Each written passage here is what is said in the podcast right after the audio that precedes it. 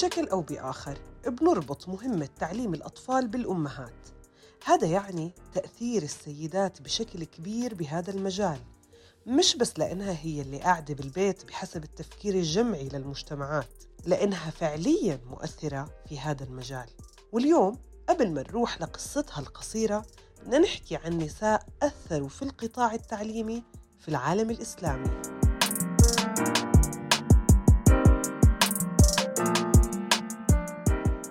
تناقضات غريبة بيحكيها التاريخ. ففي الوقت اللي كان فيه الجدل لسه ما انحسم حول أحقية البنات والنساء في التعليم بالقرن العشرين كان في نساء عرب ومسلمين رائدات في نشر التعليم وبناء المدارس والجامعات منذ قرون بعيدة.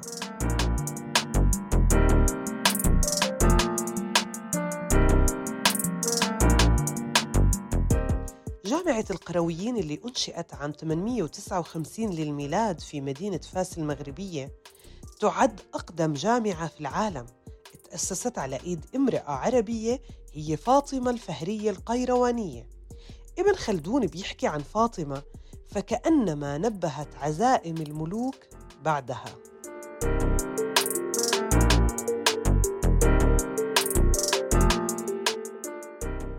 أما ست الشام هي الخاتون فاطمة اهتمت في رعاية العلم من خلال إنشاء مدرستين المدرسة الشامية البرانية والمدرسة الشامية الجوانية اللي حولت خلالها بيتها إلى مدرسة وتبرعت لها بأوقاف كثيرة حتى أصبحت المدرسة من أكبر المدارس وأعظمها في دمشق.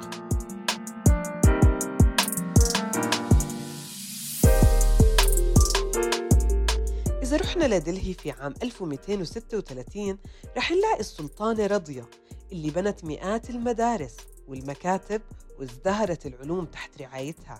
هي المرأة الوحيدة اللي توجت سلطانة لدلهي وأول حاكمة مسلمة في جنوب آسيا.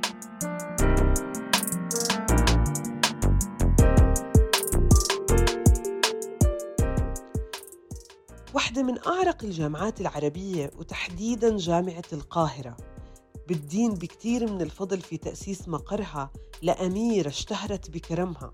هي الأميرة فاطمة بنت الخديوي إسماعيل. لأنها وهبت الجامعة اللي كانت تسمى بالجامعة المصرية قطعة أرض قرب قصرها بضواحي القاهرة. لإقامة مقر جمع العديد من كلياتها. وأعطت مجوهراتها اللي قدرت وقتها ب 18 ألف جنيه مصري لإقامة مبنى الجامعة وأيضا تبرعت بالعديد من الكتب والمخطوطات النادرة اللي أهديت إلها من ملوك وأمراء العالم.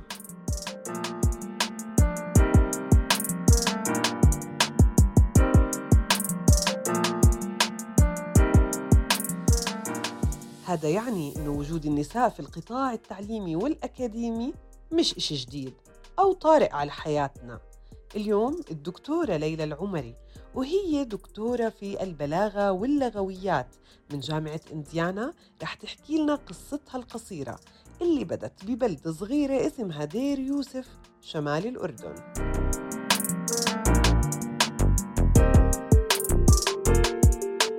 أنا كنت في الصف الثاني الابتدائي لما توفي الوالد وعشنا مع الوالدة بس كانوا الأعمام حوالينا يعني أقاربنا حوالينا في نفس البلد في دير يوسف. كانت الحياة عادية جدا يعني ما كناش أغنياء وما كناش فقراء محتاجين كثير. كانت حياة عادية ربما كانتش ما كانتش تفرق عن الناس اللي حوالينا يعني اللي كان عندنا كان يبقى عندهم فكنتش ما كنتش أحس بالحرمان إطلاقا. كانت اهتماماتي في المدرسة معظم الوقت إنه كانت هي المدرسة المنفذ الوحيد لنا طبعا كنا ساكنين في دير يوسف في البلد غرب إربد. ما في أماكن تروحيها ما في وعلى الأغلب ما يعني ما في ما في أماكن ترفيهية. فكانت المجال الوحيد اللي تروحي عليه المدرسة وبعدين عند الأقارب وما في شيء تاني. فكانت المدرسة هي المنفذ الوحيد لنا فعشان هيك كان معظم التركيز في الدراسة وكنت شاطرة. يعني كان المدرسات دائما يشجعونا. وكنت أتذكر وأشتغل وأعمل الواجبات ودائما أحصل. فكانت كانت طفولتي عادية ما بين المدرسة والبيت والأقارب وكان في عنا أرض قريبة من من البيت فكنا في وقت آخر النهار نروح هناك نلعب نركض آه، نلقط شيء من الشجر. فهيك كانت.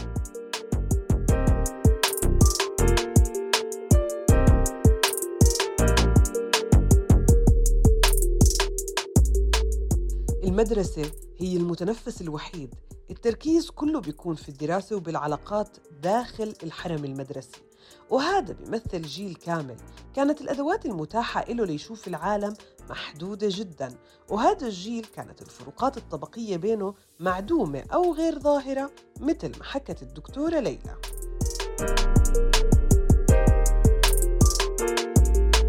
دخلت الجامعة بشكل تلقائي لأنه أختي اللي أكبر مني دخلت الجامعة. هلا في الجامعة كان عندنا الخيارات العلوم الإدارية والبزنس يعني وكان اللغة الإنجليزية واللغة العربية. هلا اللغة العربية أنا كنت كتير جيدة فيها. الإدارة والأعمال ما كانتش ما كانتش خيار. يعني ما فكرت فيه إطلاقا. فكان أمامي الخيار تقريبا اللي شبه آه، وحيد هو اللغة الإنجليزية. وأنا كنت جيدة في اللغة الإنجليزية فمشيت اموري تمام. وأنا عم بدرس في الجامعة آه، كان يعني صارت الشغلة إنه أنا ما بدي البكالوريوس وبس ما بدي أطلع أدرس في المدارس وبس إنه لا أنا لازم أكمل الدكتوراه آه، وأرجع أدرس في في الجامعة. لأنه آه، كان كان إنه إنه أنا أنا بدي بدي احصل وبدي أكتب وبدي بدي بدي أصير أشتغل في العلوم أكثر منه في في في المهنة وال يعني تشتغلي شغلي وتستني الراتب آخر الشهر وبها هذا المجال. فالحمد لله مشيت أموري الدراسية في البكالوريوس بشكل جيد. بعد البكالوريوس في الجامعة نفسها في قسم اللغة الإنجليزية افتتحوا آه، برنامج ماجستير الترجمة فعلى طول سجلت. وبنفس الشهر اللي سجلت فيه ماجستير الترجمة تعينت في التربية لأنه أنا أصلا كنت كنت مبعوثة. أنا درست البكالوريوس بعثة لوزارة التربية والتعليم لأني كنت مدرستي كنت الأولى في مدرستي فهذه بعثة أوائل الطلبة. آه، فمباشرة بعد ما خلصت عينوني برضو تعينت في مدارس مدارس غرب إربد آه، فكنت أدرس وأدرس فترة الماجستير ومشي الحال.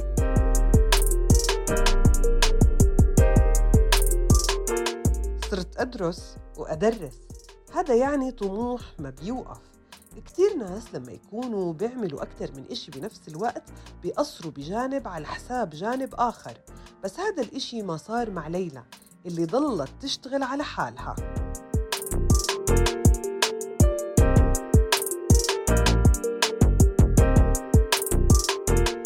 بعد ثلاث سنوات من التدريس صرت مديرة مدرسة فتأخر تخرجي من الماجستير لهذا السبب.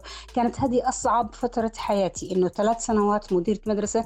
أنا كان عمري 23 سنة كل المعلمات اللي كانوا معي في المدرسة والمعلمين كانوا أكبر مني في السن وأكثر مني خبرة فكانت جدا صعبة. لكن الحمد لله مشيت مشي الحال آه، مشي الحال بشكل جيد جدا وكنت أنجز داخل المدرسة. وبنفس الوقت تابعت دراسة الماجستير لكن تأخر حصولي على الماجستير بدل ما الناس بياخذوه بثلاث سنوات. على الأغلب أنا أخذته بخمس سنوات.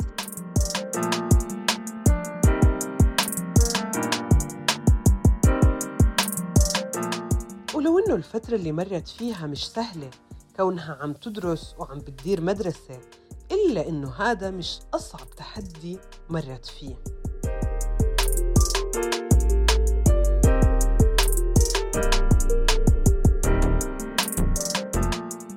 بعد الماجستير كانت أكبر التحديات اللي واجهتها واجهتها بحياتي هي الدكتوراه. إنه الأردن ما في دكتوراه لغة إنجليزية ف... فكان لازم أستنى. يعني آه، انتقلت من من الدراسة في, ال... في ال... من تدريس في المدرسة للتدريس في كلية المجتمع الإسلامي. في خطوة إنه أنتقل باتجاه الدكتوراه. يعني بدي بدي مرحلة أعلى من المدرسة. وبعد هيك انتقلت أدرس في جامعة مؤتة على الماجستير برضو على أمل الحصول على آه، على بعثة الدكتوراه لأنه المنطقة حوالينا كلها ما كان في حتى نزلت للبنان رحت على لبنان أدور على على دكتوراه في اللغة الإنجليزية وكانت كانت لبنان ما زالت طالعة من الحرب وقتها في الثمانينات وكان وضعها وضعها غير مستقر وما كان في يعني ما كان في أمامي. آه، بعد هيك وأنا في جامعة مؤتة إجانا طلب للفول برايت الأمريكية وتقدمت له بدون ما أخبر الأهل يعني تقدمت قدمت للفول برايت وقابلت و... وكنت أنا الأولى في جميع اللي تقدموا لي طلبات الفول برايت وبعد هيك خبرت الأهل فكان في معارضة إنه لا ما بصير تطلعي لأمريكا لحالك إذا بدك تطلعي تجوزي واطلعي أنت وجوزك. فكانت هاي مشكلة بالنسبة لي إنه لا أنا إذا تجوزت معناته بدي أبلش بالأولاد والعيلة و إلى آخره معناته ما راح أنجز بدراستي. فأخذت شوية مجادلة بيني وبين أهلي لحد ما مشي الحال وبما إنه البعثة صارت جاهزة بالنسبة لي فما عارضوا كثير فالحمد لله مشي الحال طلعت لأمريكا وكملت الدكتوراه وبعد هيك رجعت طبعا ملتزمة لجامعة مؤتة ودرست في جامعة مؤتة وأموري ماشية من من يومها وأنا ماشية مع ال... يعني مثل ما بيحكوا مع التيار يعني ما عم بحاول ما عم بحاول أعمل شيء آه يعني آه يعني يبعدني عن الأهل لأنه الوالدة بقيت لحالها الأخوان كلهم تزوجوا وأخواتي طبعا آه فضلت لحالها فصرت ما بدي أتركها لحالها فصرت تقريبا شبه مرتبطة فيها.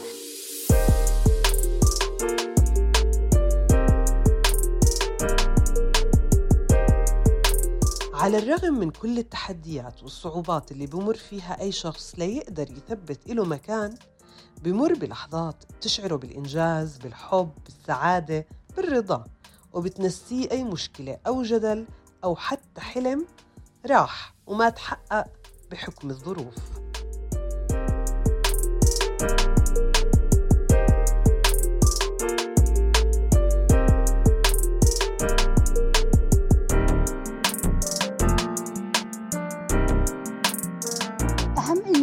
هي اللي بشوفها في طلابي. لما بيرجعوا لي الطلاب بعد فترة معينة من تخريجهم وبيحكوا عن حالهم بيحكوا عن دراستهم وبيحكوا عن الأشياء اللي عملوها معي في الصف وكيف أه وكيف أفادتهم بعدين. حتى الطلاب اللي ما كملوا دراستهم بعد البكالوريوس أحيانا لما بشوفهم بيحكوا لي عن حياتهم المهنية وعن إنجازاتهم وإلى آخره فهذا هذا بيعطيني بيعطيني إحساس إنه أنا ماشي في الطريق الصحيح الحمد لله. أه عم بشتغل صح وعم بنجز صح فإن شاء الله هو التوفيق من رب العالمين. احلامي للمستقبل لا هو مش مش حلم هو كان مخطط قديم إنه أنا في يوم من الأيام بدي أزور دول العالم وعندي قائمة تقريبا من شي 25 بلد في الشرق والغرب والشمال والجنوب. فكنت مقررة إنه مثلا في كل سنة بدي أطلع شهر لمنطقة معينة إذا عجبتني إني آخذ هناك سنة تدريس في إحدى الجامعات في المنطقة وأعيش سنة في هاي البلد.